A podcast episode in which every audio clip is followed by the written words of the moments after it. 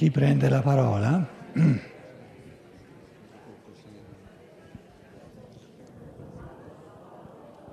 Sì, io ho una sola domanda appunto che riguarda appunto quella data, 2012.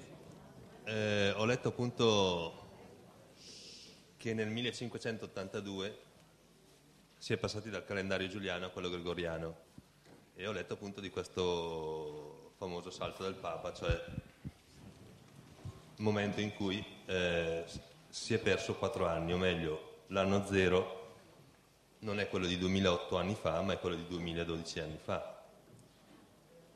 Quindi se quell'anno zero è importante, oggi siamo nel 2012.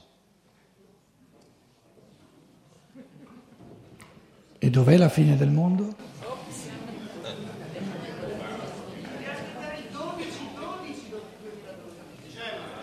Due settimane, due settimane. Ci mancano ancora due settimane. Ho un consiglio per tutti. Eh. Una volta in Germania è stato chiesto a uno, se ti dicono che fra due settimane c'è la fine del mondo, cosa fai? Cosa ha risposto? Vado a Roma, perché lì tutto avviene come minimo 50 anni più tardi.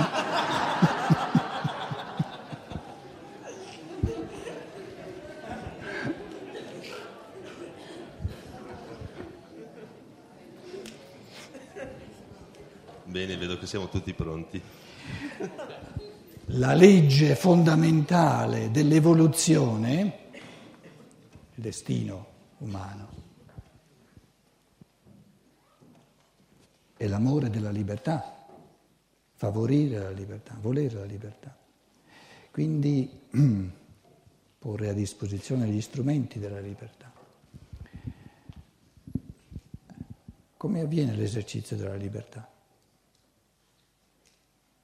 Gradualmente, lentamente, individualmente, su un arco di tempo molto lungo, perché il da farsi meraviglioso che c'è è all'infinito. Quindi un pensare sano ci dice che se la legge fondamentale dell'evoluzione è di porre a disposizione in chiave di natura tutti gli strumenti per l'esercizio della libertà, dobbiamo contare su una evoluzione che dà affidamento, che è stabile.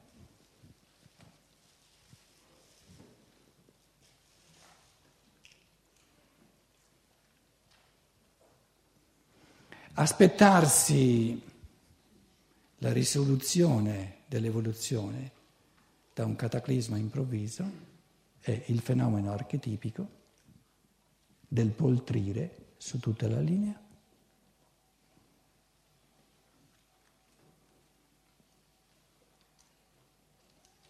Fila il discorso? Si capisce? Mi pare che fila il discorso. Quindi se non sono un finimondo io, la fine del mondo aspetterà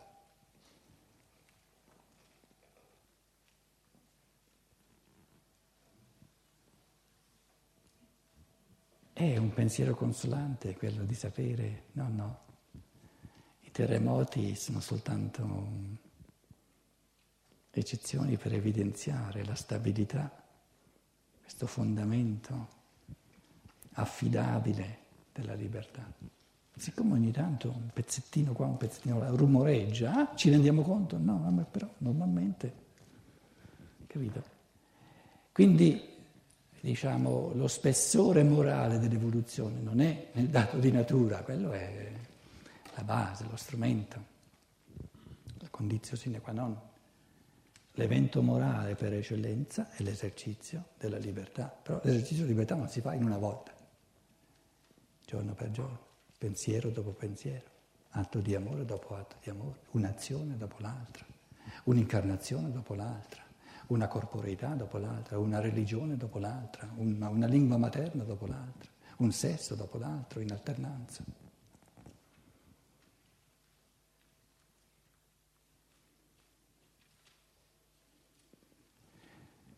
Quindi la legge dell'evoluzione è l'inesauribilità della creatività dello spirito umano. E ci vuole tempo, se deve essere inesauribile.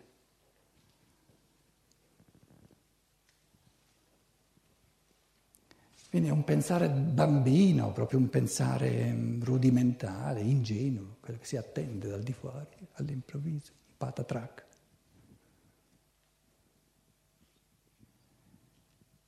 Una gestione del mondo che si affidasse a un patatrac ci tratterebbe tutti da, da bambini.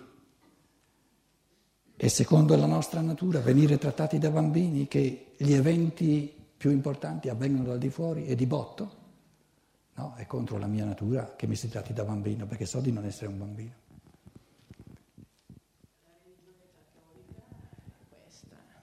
Cosa dice la religione cattolica? Appunto dico che aspetta sempre dal di fuori, nella gra- confida nella grazia divina. No, non esiste la religione cattolica, esistono cattolici. E uno è un po' così, l'altro è un po' diverso, eh, capito? Beh, l'impostazione della dottrina ecclesiale mi pare che sia questa della Chiesa, e cioè che comunque, eh, no, secondo quei comandamenti, se si eseguono, eh, se non si eseguono, si verrà poi giudicati da, da, da, alla morte, alla fine della nostra esistenza,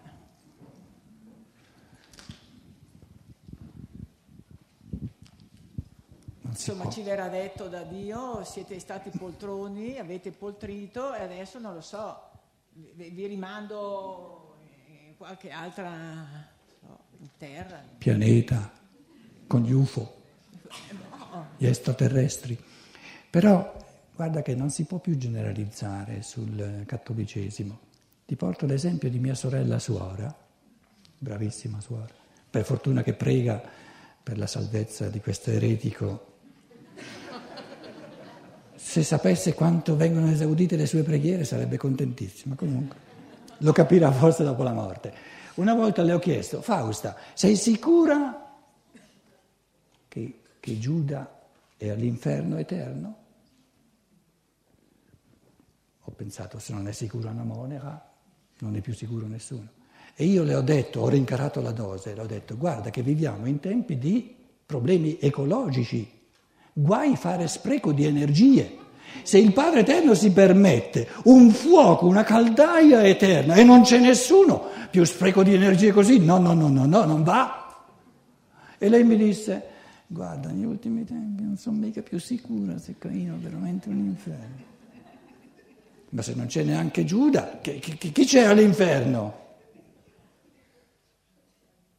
Non era sicura.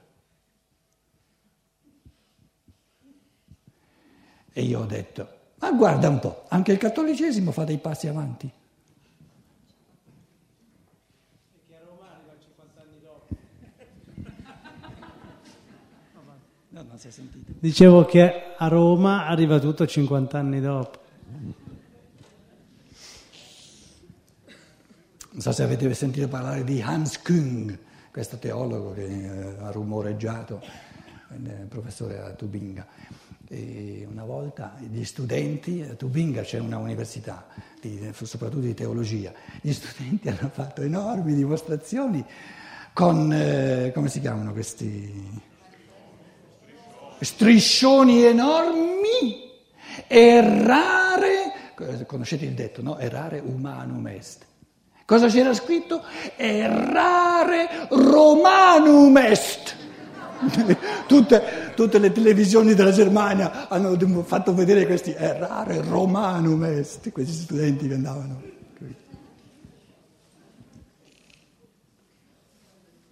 Intendevano il Papa, eh, mica i romani normali, quelli sono esseri normali.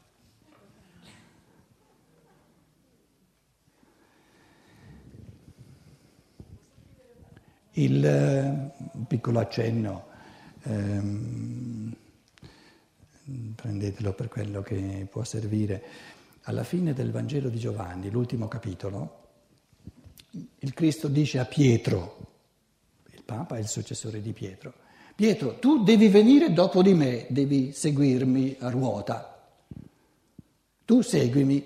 Pietro si gira, guarda il discepolo che il Cristo amava, Lazzaro, e dice, e questo qui? E lui dovrebbe essere privilegiato, come mai io devo seguire te? E lui? Lui deve aspettare finché io ritorno.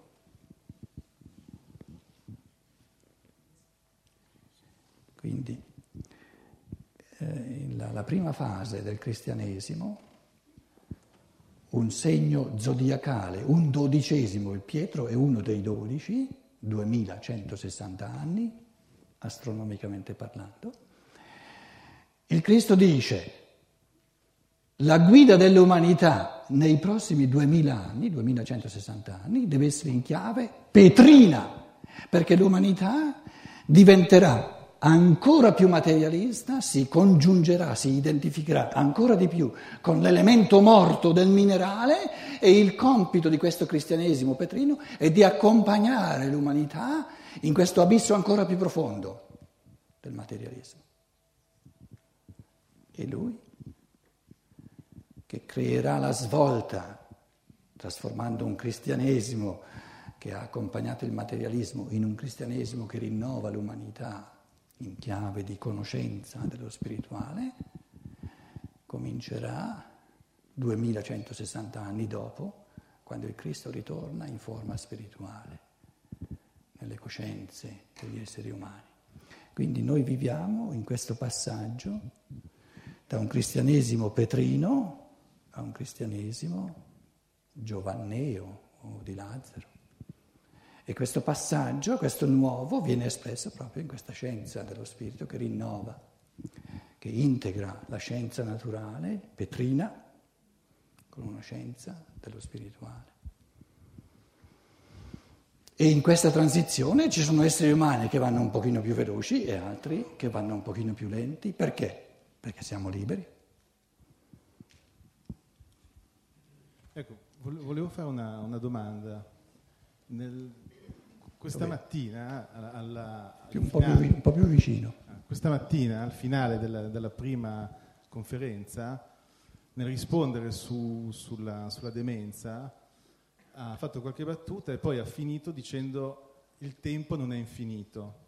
Però in, in quel momento io l'ho inteso come il dire... Il tempo non è infinito. E in quel momento io l'ho inteso come dire dobbiamo lavorare su, su su noi stessi, sulla coscienza, su, sull'amore, sulla libertà, eccetera. Però invece nella seconda parte, eh, nel, nell'immagine che ognuno di noi lavora su un frammento di conoscenza, l'intuizione che avevo io che non, non mi corrispondeva, che invece nella seconda parte l'idea invece che questo lavoro è così grande che invece anche nelle sue ultime parole adesso ha invece espresso un, un'idea di infinito. Allora, se le possibilità di recuperare i colpi perduti fossero all'infinito, non ci sarebbe una conclusione, non ci sarebbe storia, non ci sarebbe evoluzione, perché resterebbe sempre tutto aperto. La logica dell'amore è un equilibrio tra concedere all'essere umano, alla libertà umana, troppo poco tempo, che non basta, oppure troppo. Quando è che il tempo è troppo?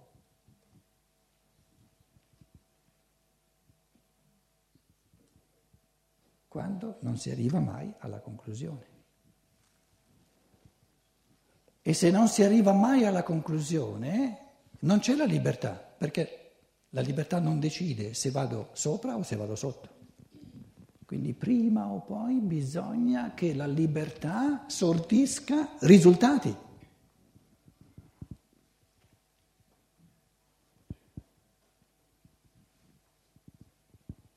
Se no, nell'eternità saremmo tutti costretti a finire bene, ma allora non ci sarebbe libertà. Sì, però potrebbe, potrebbe crescere l'infinito. Cioè l'amore della libertà potrebbe crescere l'infinito. E nel crescere, nel fatto di crescere, in realtà eh, cambia. Allora, ti butto lì, vi butto lì un paio di elementi positivi di scienza dello spirito, però senza masticarli nei particolari, sono astrazioni, sono piccoli dogmi, vi avverto. Finché restiamo nell'umano, c'è, ci sono sette formazioni planetarie della Terra, noi siamo alla quarta, poi c'è una terra nuova di cui anche il Vangelo parla, ehm, Steiner la chiama terra Giove, si può chiamare come si vuole, poi c'è una sesta terra, una settima terra. Quindi parliamo di ere, di stadi evolutivi molto lunghi, però hanno un termine. Quello che tu giustamente chiami un'evoluzione che non ha termine è che quando il gradino umano arriva alla sua perfezione, in positivo o in negativo, c'è un salto di gradino e l'essere umano assurge al gradino dell'angelo. E le leggi evolutive dello spirito a livello angelico sono tutt'altre che non le leggi evolutive del gradino umano.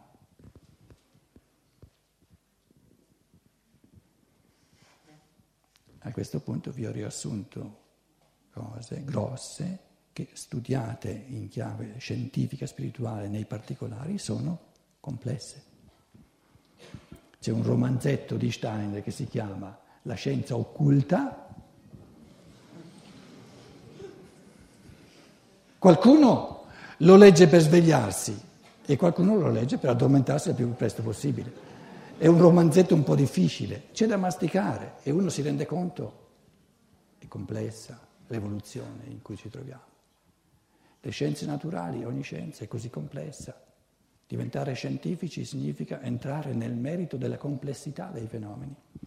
La scienza dei mondi spirituali è ancora molto più complessa che non tutte le scienze dei mondi materiali. La fisiologia, la, la, la, come si chiama? l'anatomia è complessa? studiata nei minimi particolari, è complessissima. E per diventare medici, per esempio, è presupposto. Voi pensate che i fenomeni dell'anima, della psiche, siano meno complessi che non fenomeni di natura del corpo? I fenomeni dell'anima sono molto più complessi, per non parlare dei fenomeni dello spirito. E a quel punto lì è, è, è, giusto la tua affermazione, siamo di fronte a un'evoluzione enorme, enorme, enorme. Però il concetto di infinito nel tempo è astratto. Ci sono passaggi di grado dell'essere. E il grado angelico, Steiner lo descrive, cosa fanno, cosa capiscono, la coscienza dell'angelo, tutta diversa dall'arcangelo, lo spirito di popolo, tutta diversa dallo spirito del tempo tutta diversa dagli spiriti della forma, del movimento, della, della saggezza, dei troni, cherubini, serafini, eccetera. Per non parlare della Trinità divina.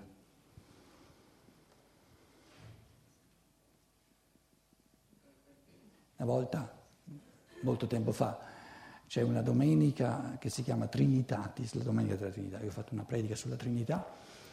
Arrivo in sacrestia, viene un contadino e mi dice che quelli là siano tre o cinque, basta che non li debba mantenere io, proprio non me ne frega nulla. Vi assicuro, non ho più fatto nessuna predica sulla Trinità, perché lui mi ha dimostrato che erano pure speculazioni. E lo stesso Steiner fa minimi accenni alla Trinità. Già quando comincia a parlare degli angeli, degli arcangeli, si comincia a farsi... Ce n'è da fare, ce n'è da fare.